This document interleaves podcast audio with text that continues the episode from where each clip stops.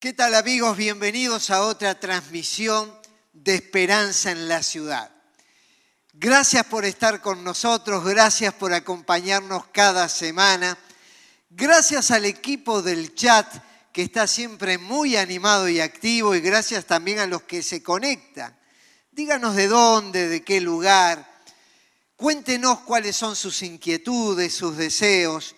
Comparta algún texto bíblico que le ha sido de bendición y entre todos vamos a enriquecer nuestra vida. Quienes nos conocen saben que por muchos años hemos llevado adelante campañas de evangelización en las ciudades, llevando varios ministerios e impactando los pueblos. En una de esas ciudades el impacto era tan grande que uno de los periodistas me invitó a un programa de televisión y me formuló la siguiente pregunta. ¿Cree usted en los milagros? Y yo le hago la misma pregunta a usted. ¿Cree usted en los milagros?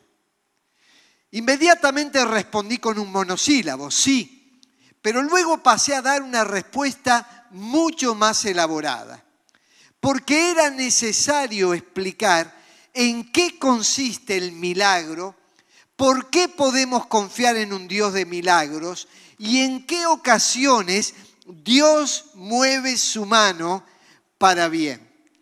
Así le dije que desde el momento que nosotros creemos en Dios, ya estamos hablando de alguien a quien la teología define como el omnipotente. Eso significa que Él todo lo puede. Al contrario de nosotros que tenemos limitaciones, que vivimos en el plano de lo natural, que hay cosas que podemos hacer, pero hay otras que estamos limitados, que no podemos torcer siempre el rumbo y los acontecimientos de la historia. Pero cuando miramos a Dios, lo definimos como aquel que todo lo puede. Pensemos por un momento cómo comienza el Evangelio. Hay un ángel que le hace un anuncio a una mujer llamada María. Ella era virgen, no estaba casada. Y le dice, el Espíritu Santo vendrá sobre ti y vas a concebir un hijo. Y ella le hace una pregunta absolutamente natural. ¿Cómo puede ser que yo lleve en mi vientre un hijo si no conozco varón, si no me he unido con un hombre? Y esto no es en el plano de lo natural. Pero allí el ángel le dice algo muy importante. ¿Acaso hay algo imposible para Dios? Y hoy te hago la misma pregunta. ¿Tú crees que hay algo imposible para Dios? Muchas veces el imposible está en nosotros, pero evidentemente Dios es un Dios de imposibles. Cuando hablamos del milagro, no estamos hablando de un suceso que podamos corroborar como humanos o que podamos llevar adelante por nuestro esfuerzo. Un milagro se define como la intervención sobrenatural en el mundo externo que aporte una revelación singular de la presencia y el poder de Dios. Yo decía, nosotros nos movemos en el mundo de lo natural, pero aquí viene la intervención sobrenatural de Dios para cambiar acontecimientos y situaciones. Se trata de un acontecimiento que no resulta de una simple combinación de las fuerzas físicas, sino que proviene de un acto directo de la voluntad divina. A veces podemos catalogar los milagros como grandes o como pequeños, pero que siempre que Dios interviene se produce un milagro. Hay varias palabras en la Biblia que son el sinónimo de lo que estamos hablando.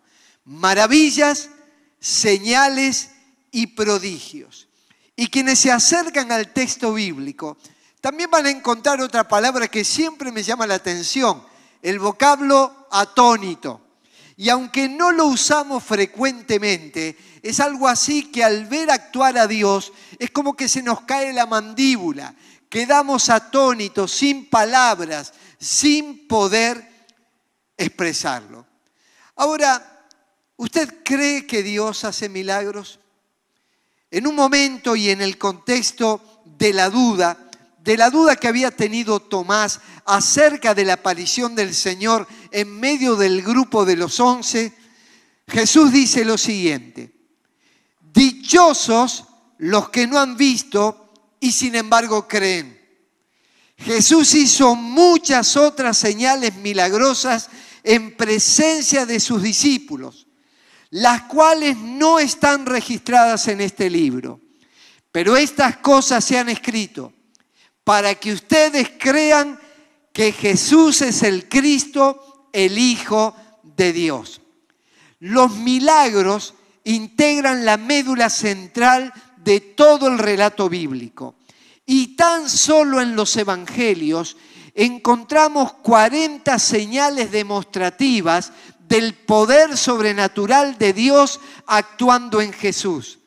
Y lo vemos actuando de diferentes maneras. Y Juan dice, de la enorme cantidad de acciones de Jesús sobre la tierra, hemos extraído algunas y no todas las hemos colocado en este libro. Ahora, es cierto que todo lo de Dios es sobrenatural, pero no todo lo sobrenatural proviene de Dios. Tenemos el caso de cuando Moisés en el nombre de Dios está en Egipto y realiza milagros. Y aparecieron los magos imitando lo que Moisés hacía. Ambos estaban allí en presencia de Faraón.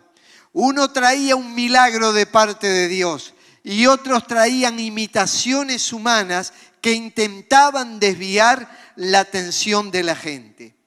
Y yo entendí la pregunta del periodista. Y quizás es la pregunta que muchos están haciendo.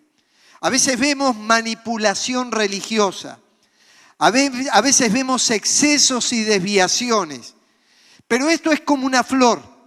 Todos conocemos flores artificiales, plantas artificiales. Cuando las vemos son tan parecidas a las reales, son lindas, son hermosas, pero son una creación humana. Eso no quita la planta artificial o la flor artificial, las que son auténticas y genuinas.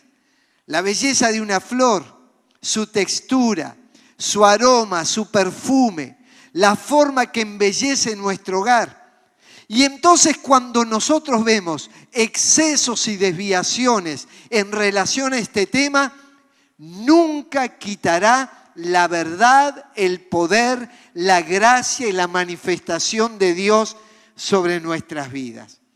El mismo Señor Jesús nos invitó a tener una capacidad de discernir las experiencias espirituales.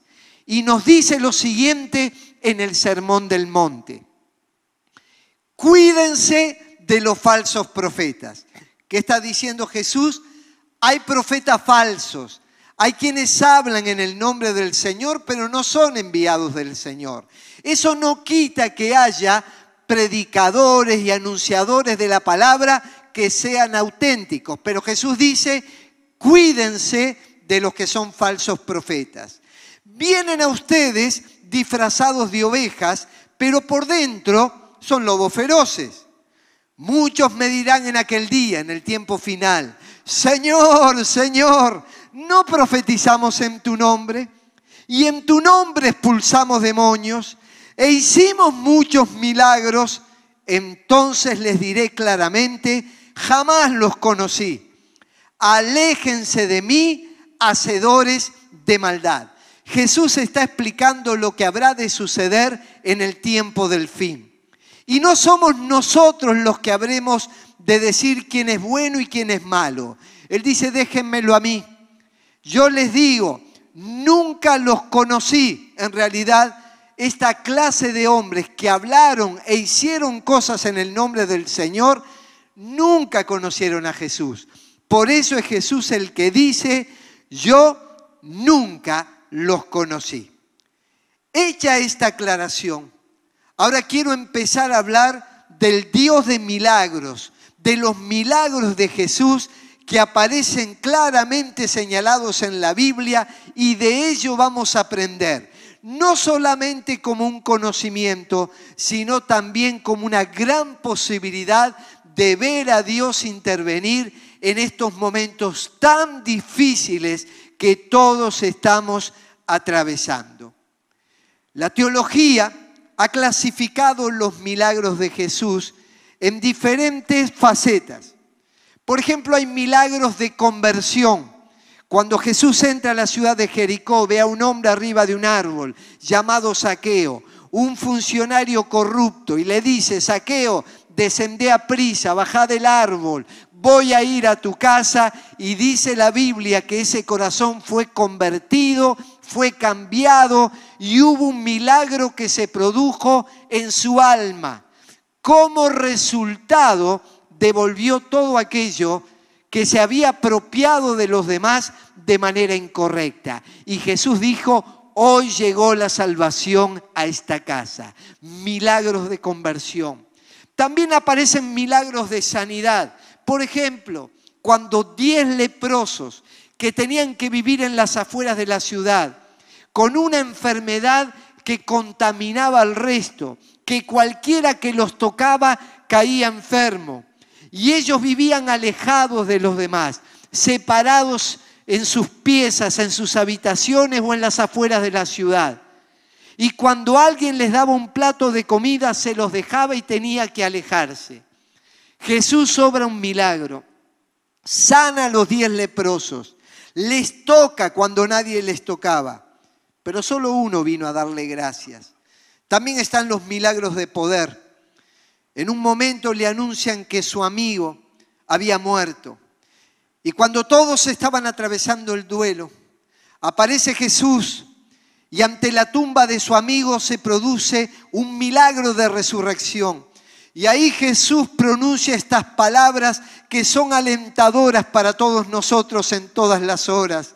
Yo soy la resurrección y la vida. El que cree en mí, aunque esté muerto, vivirá. Si bien Lázaro experimentó el, el, milagro de la resurrección, siguió viviendo y un día murió y experimentó la más grande de las promesas.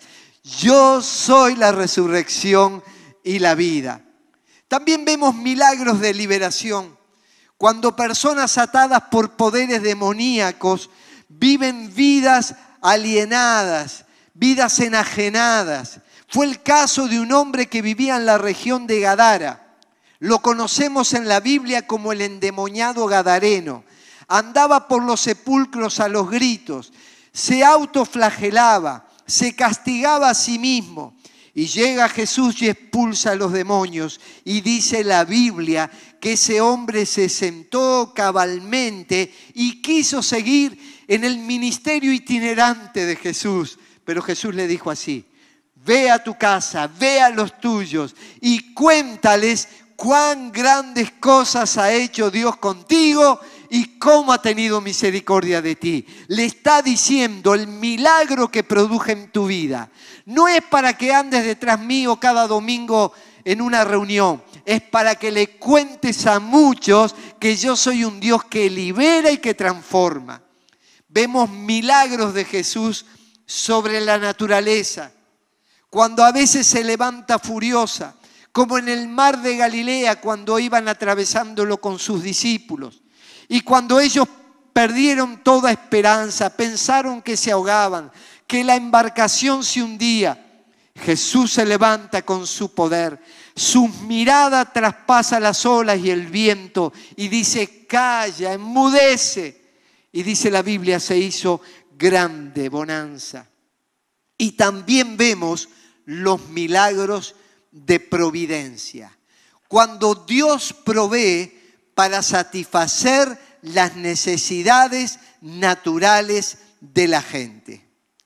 Sobre este tema de los milagros de providencia me voy a detener. En días pasados una persona me dijo, pastor, me imagino que en tiempos como los que vivimos debe ser muy difícil alentar y sostener a la gente. Y yo le digo, sin duda, porque por un lado hay un Dios de milagros, pero por otro lado tenemos que entender bien el tema y no generar falsas expectativas. Tenemos que ver cómo Dios mueve su mano poderosa y tenemos que esperar milagros de Él. No solamente estamos enfrentando una gran crisis sanitaria, estamos enfrentando una gran crisis social, distanciamiento de personas, no se pueden encontrar las familias, celebrar momentos como los cumpleaños. En esta semana se ha suspendido bodas, muchas cosas que afectan el desarrollo humano. Pero yo quiero hablar particularmente de la crisis que se genera por el desempleo, las fábricas que cierran, los negocios que no pueden tener ventas al público.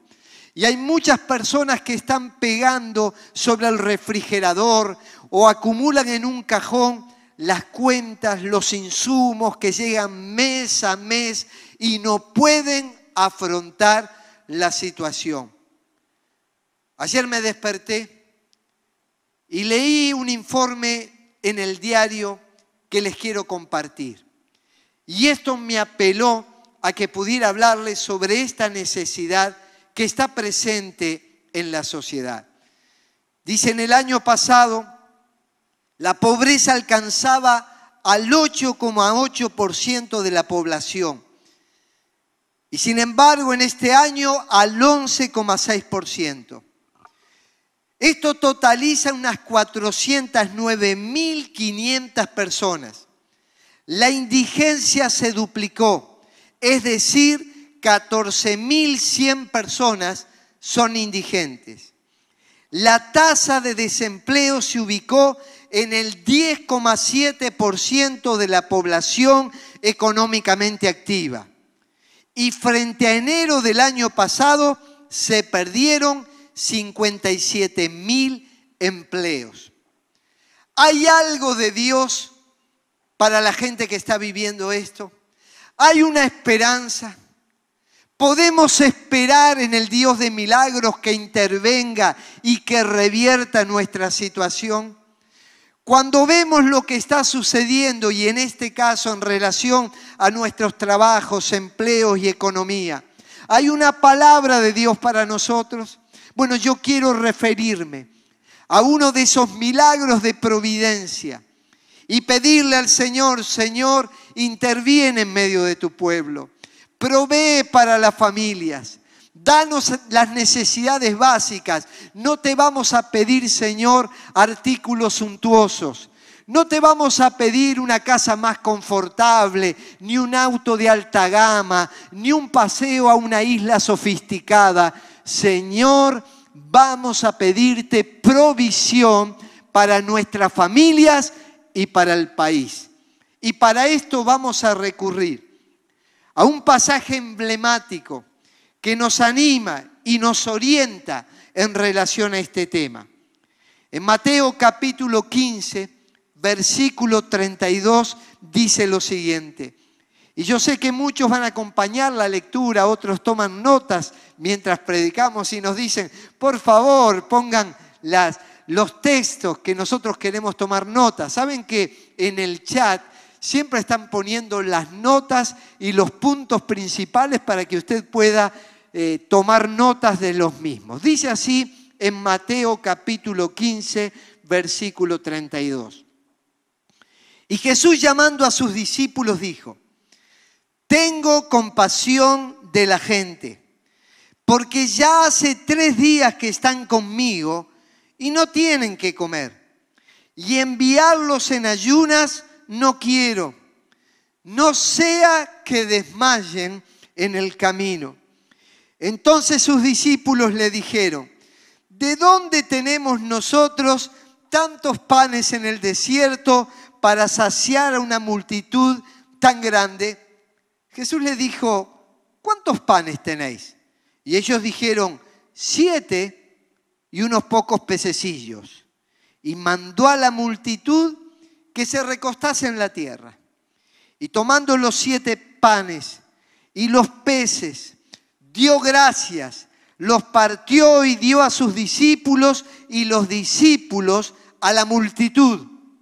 Y comieron todos y se saciaron y recogieron lo que sobró de los pedazos, siete canastas llenas. y eran los que habían comido cuatro mil hombres, sin contar las mujeres y los niños. Entonces, despedida la gente, entró en la barca y vino a la región de Magdala. Aquí nos estamos encontrando con cuatro principios del milagro de Jesús. Y estos cuatro principios se aplican para cualquier tema y cualquier necesidad que podamos tener. En primer lugar, vemos que el milagro surge de la compasión de Jesús. Hay una actitud absolutamente empática del Señor.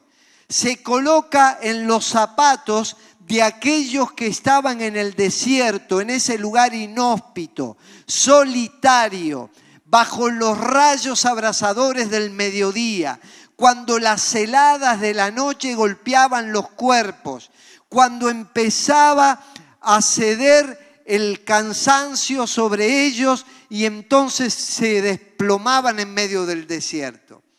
Es allí que Jesús dice, yo tengo compasión de la gente. Esto no es la primera vez que aparecen los evangelios. Dice que al ver las multitudes cuando recorría las ciudades y aldeas, tuvo compasión de ellas porque estaban desamparadas y dispersas como ovejas que no tienen pastor. Así que la compasión es el móvil de todos los milagros de Jesús. Nunca hizo un milagro para ganar popularidad, para llenar templos, para tener adeptos y mucho menos para satisfacer a curiosos. Si ustedes recuerdan, en ese mismo desierto comienza su ministerio Jesús en ayuno y en oración. Y luego de 40 días de privarse de los alimentos básicos, aparece el tentador y le dice, si eres hijo de Dios, di que estas piedras se conviertan en pan. Muchas veces va a aparecer el diablo en medio de la crisis económica, en medio de la hambruna, de la pobreza, de la necesidad, de no poder pagar las cuentas y hacernos dudar de nuestra identidad en Cristo. Lo mismo que le dijo a Jesús, ¿no eres hijo de Dios? Si eres un hijo de Dios, Dios tiene el poder de convertir piedras en pan. Y sin darse cuenta, Él estaba queriendo e intentando no que Jesús demostrara su poder, sino desviar su atención hacia la satisfacción de las necesidades básicas. Ese mismo si eres hijo de Dios apareció cuando estaba dando su vida en la cruz por los pecados de la humanidad. Si eres hijo de Dios, y otra vez más cuestionando su identidad, desciende de esa cruz.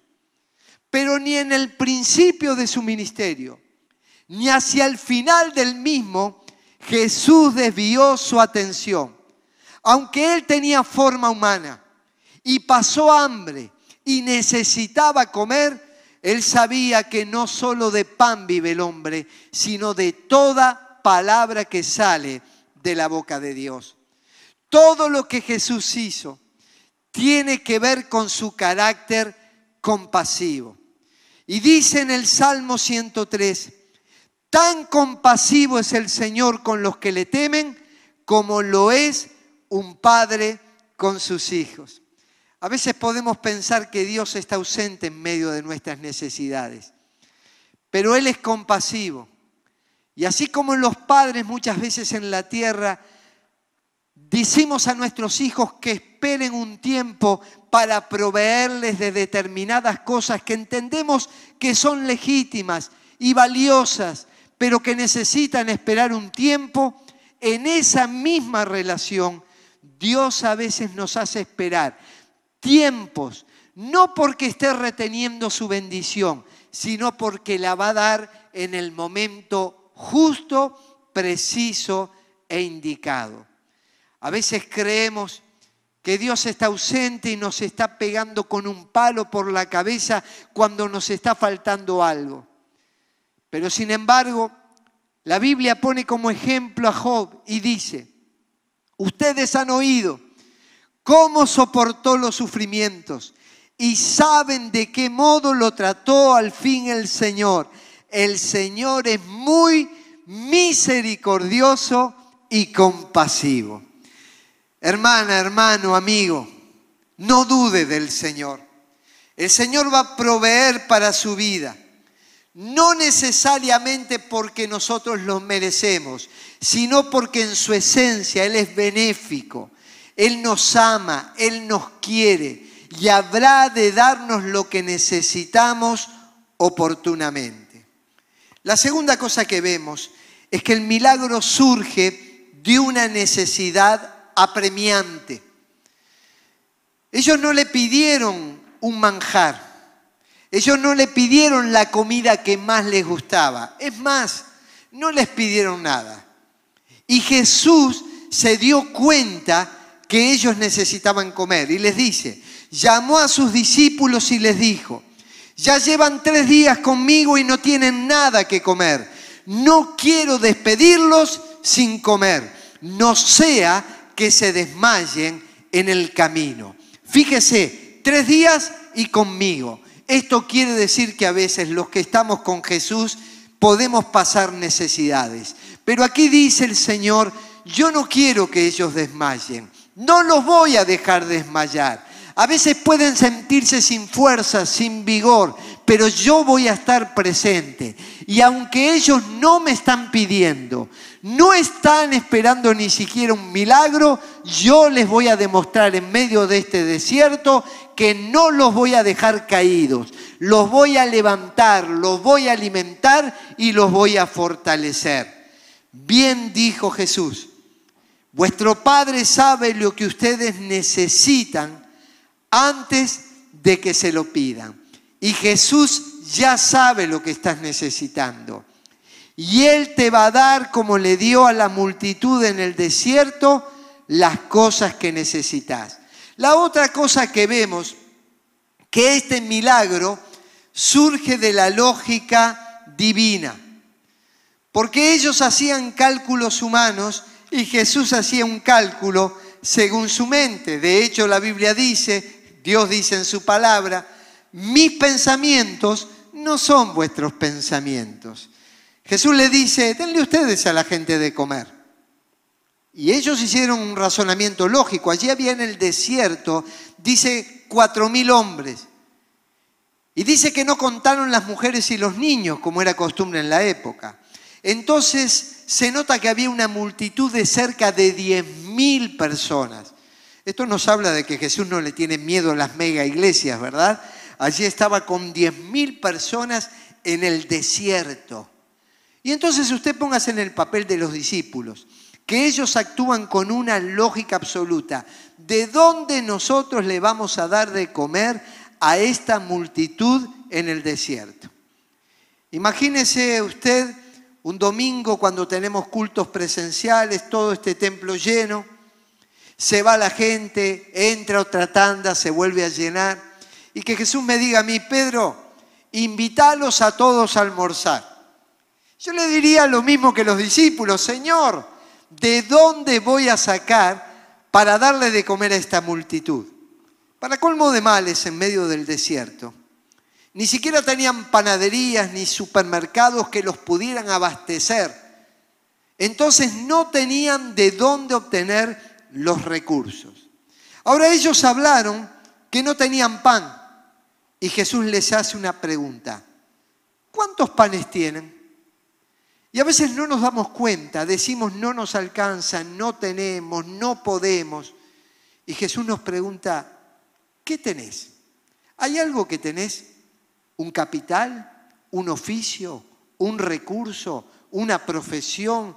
¿Alguien con quien puedas conversar y te pueda guiar y ayudar y darte un consejo? Jesús le pregunta, ¿qué es lo que tienen? Y aparece un muchachito que trae los pocos panes que tenía y los peces. Y me encanta porque este muchacho no sabemos mucho de él. Un anónimo perfecto. Y él sabía lo que Jesús habría de decir más adelante. Hay más dicha en dar que en recibir. Y él puso sin temor en las manos de Jesús todo aquello que tenía. Por eso dice que los mandó recostar. Y allí estaba, como era la costumbre de la época, el padre de familia ante una multitud de hijos. Y alza su mirada al cielo, pide bendición sobre los alimentos y se produce la multiplicación de los panes y de los peces. Dice que lo partió y se lo fue dando a sus discípulos y estos a su vez lo distribuyeron entre la gente. Ahí hay una cadena en la cual, aunque el menú era escaso y eran los alimentos básicos de Palestina, con eso tan sencillo y tan simple, una multitud fue alimentada. El Dios que crea de la nada, creó alimentos para ellos. Comenzó el relato diciendo que no tienen nada y termina con una pregunta. ¿Qué hacemos con aquello que nos sobra? Sobraron doce canastas llenas. Dice la Biblia, todos comieron hasta quedar satisfechos. Después los discípulos recogieron siete cestas llenas de pedazos que sobraron. Los que comieron eran cuatro mil hombres, sin contar a las mujeres y a los niños. Cuando Dios hace un milagro, cuando Dios abre la puerta, cuando Dios provee, podemos pasar de no tener nada a multiplicarse de tal manera que nos terminamos preguntando qué hacemos con aquello que Dios ha provisto en abundancia. Pero yo quiero decirles algo. Me consta que muchos que me están escuchando no tienen necesidades económicas, tienen abundancia y bien podrían compartir lo que tienen, como hizo este muchacho, con aquellos que están más necesitados. Pero a veces hay mucho recurso económico, pero hay mayor pobreza espiritual. Y Jesús dijo, yo soy el pan de vida. El que a mí viene nunca pasará hambre. Y quizás muchas personas que tienen riquezas de este mundo acumulan en cuentas bancarias, tienen propiedades, rentas, recursos, salarios abundantes, están interiormente famélicos, hambrientos de paz. Y Jesús dice, yo les quiero dar el pan que descendió del cielo. El que busca milagros no necesariamente experimenta a Cristo, pero el que experimenta a Cristo va a ver los milagros de Dios produciéndose en su vida. Hace algunos años atrás yo me encontraba en Armenia. Había ido por primera vez a la tierra de mis antepasados. Hacía poco que habían logrado la independencia, un terremoto había sacudido algunas ciudades, la pobreza era tan grande que la gente ganaba entre 5 y 10 dólares mensuales. Fuimos allí a predicar el Evangelio, a animar a la gente y fuimos también con ofrendas que nos dieron los hermanos. Junto con un pastor visitábamos hogares y entregábamos a las familias esas ofrendas que fueron provistas por los hermanos de la iglesia. Algunos no sabían, pero dieron con generosidad y estaban siendo parte de un milagro de provisión en la vida de otros. Siempre recordaré que llegamos una tarde a la casa de un matrimonio de ancianos. Ellos tenían recetas médicas en sus manos pero no tenían los recursos para ir a retirar los medicamentos. Y yo sé que esto lo viven muchas personas en nuestro país. Y cuando llegamos y le dimos la ofrenda, ellos la tomaron, se emocionaron y nos dijeron, hoy le dijimos al Señor, Señor, haz un milagro en medio de nosotros. O nos sanas, o provees los recursos para que podamos retirar los medicamentos. Y allí nosotros le dimos esos recursos, literalmente besaron nuestras manos y se pusieron a cantar un antiguo himno. Oh, qué amigo nos es Cristo. Él llevó nuestro dolor y nos manda que llevemos todo a Dios en oración. Vive el hombre desprovisto de paz, de gozo y de santo amor. Esto es porque no llevamos todo a Dios en oración. Así estábamos siendo testigos de un milagro. Sin saberlo, algunas personas de Montevideo proveyeron pan y peces para que otros desconocidos en la otra parte de la tierra fueran bendecidos. Los que fuimos de acá fuimos simplemente intermediarios, pero todos estábamos siendo parte de un milagro de provisión que había venido de parte de Dios. A veces Dios nos va a enviar a estos muchachitos anónimos que colocan los panes y los peces, que no son famosos, que no son reconocidos por las multitudes, que no tienen cargos eclesiásticos, que no se preguntan en qué directiva están o quién los puede aplaudir, simplemente se ponen en las manos de Dios y ponen en las manos de Jesús aquello que tienen. Al muchacho nunca le faltó y a partir de lo que hizo, sobró para la multitud. Seamos generosos y permitamos que este Dios de milagros también utilice nuestra vida para que se produzcan milagros en el aquí, en el ahora y en multitud de personas que están pasando necesidad. Y si usted es uno de esos que leí al principio, que salió en ese artículo de diario, que forma parte de esas personas que están sin trabajo, sin poder pagar las cuentas, no deje de confiar en Dios. Dios tiene compasión de usted. Dios sabe su necesidad antes que se la pida. Él va a mover situaciones y personas para que el pan y los peces puedan darle alimento a usted y a su familia. Él puede obrar de manera que usted quizás nunca imaginó. Pero Dios se va a manifestar a su tiempo. Termino lo que, leyendo lo que dice el salmista. De una cosa estoy seguro, otra vez más, convicción interior, fe, estoy seguro. He de ver la bondad del Señor en esta tierra de los vivientes. Claro que la vamos a ver en el más allá, cuando vamos a la eternidad.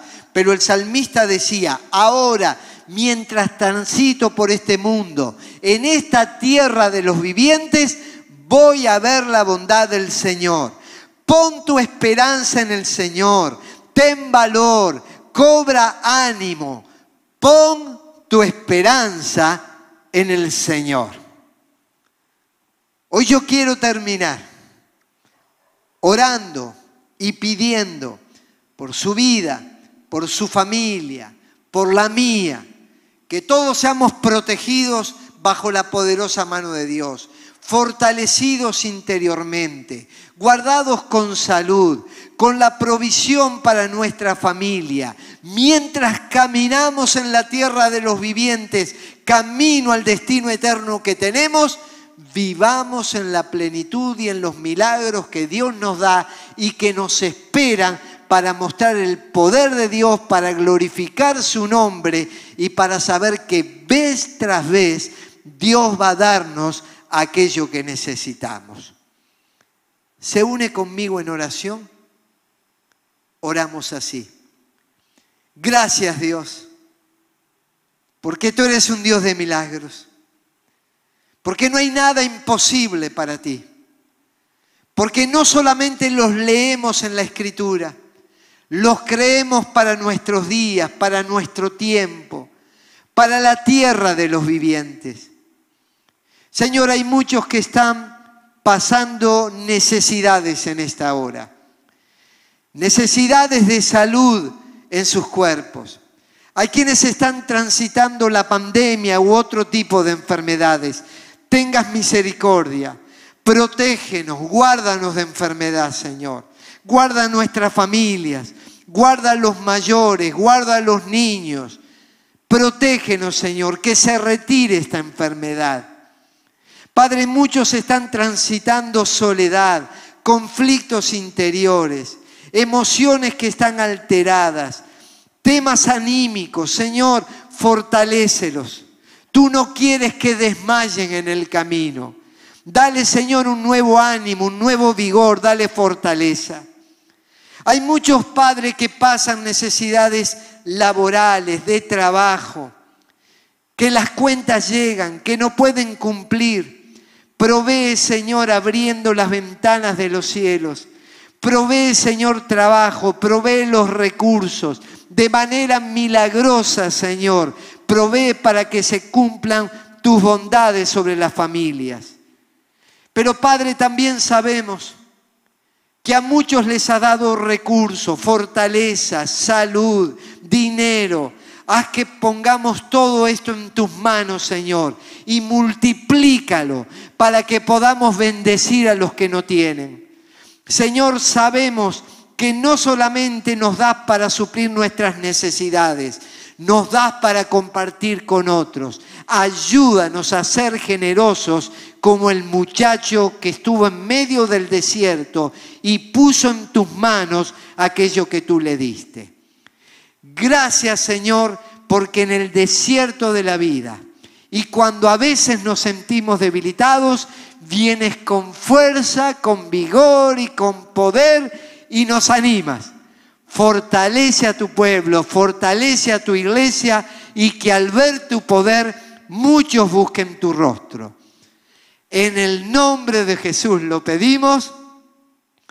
Amén.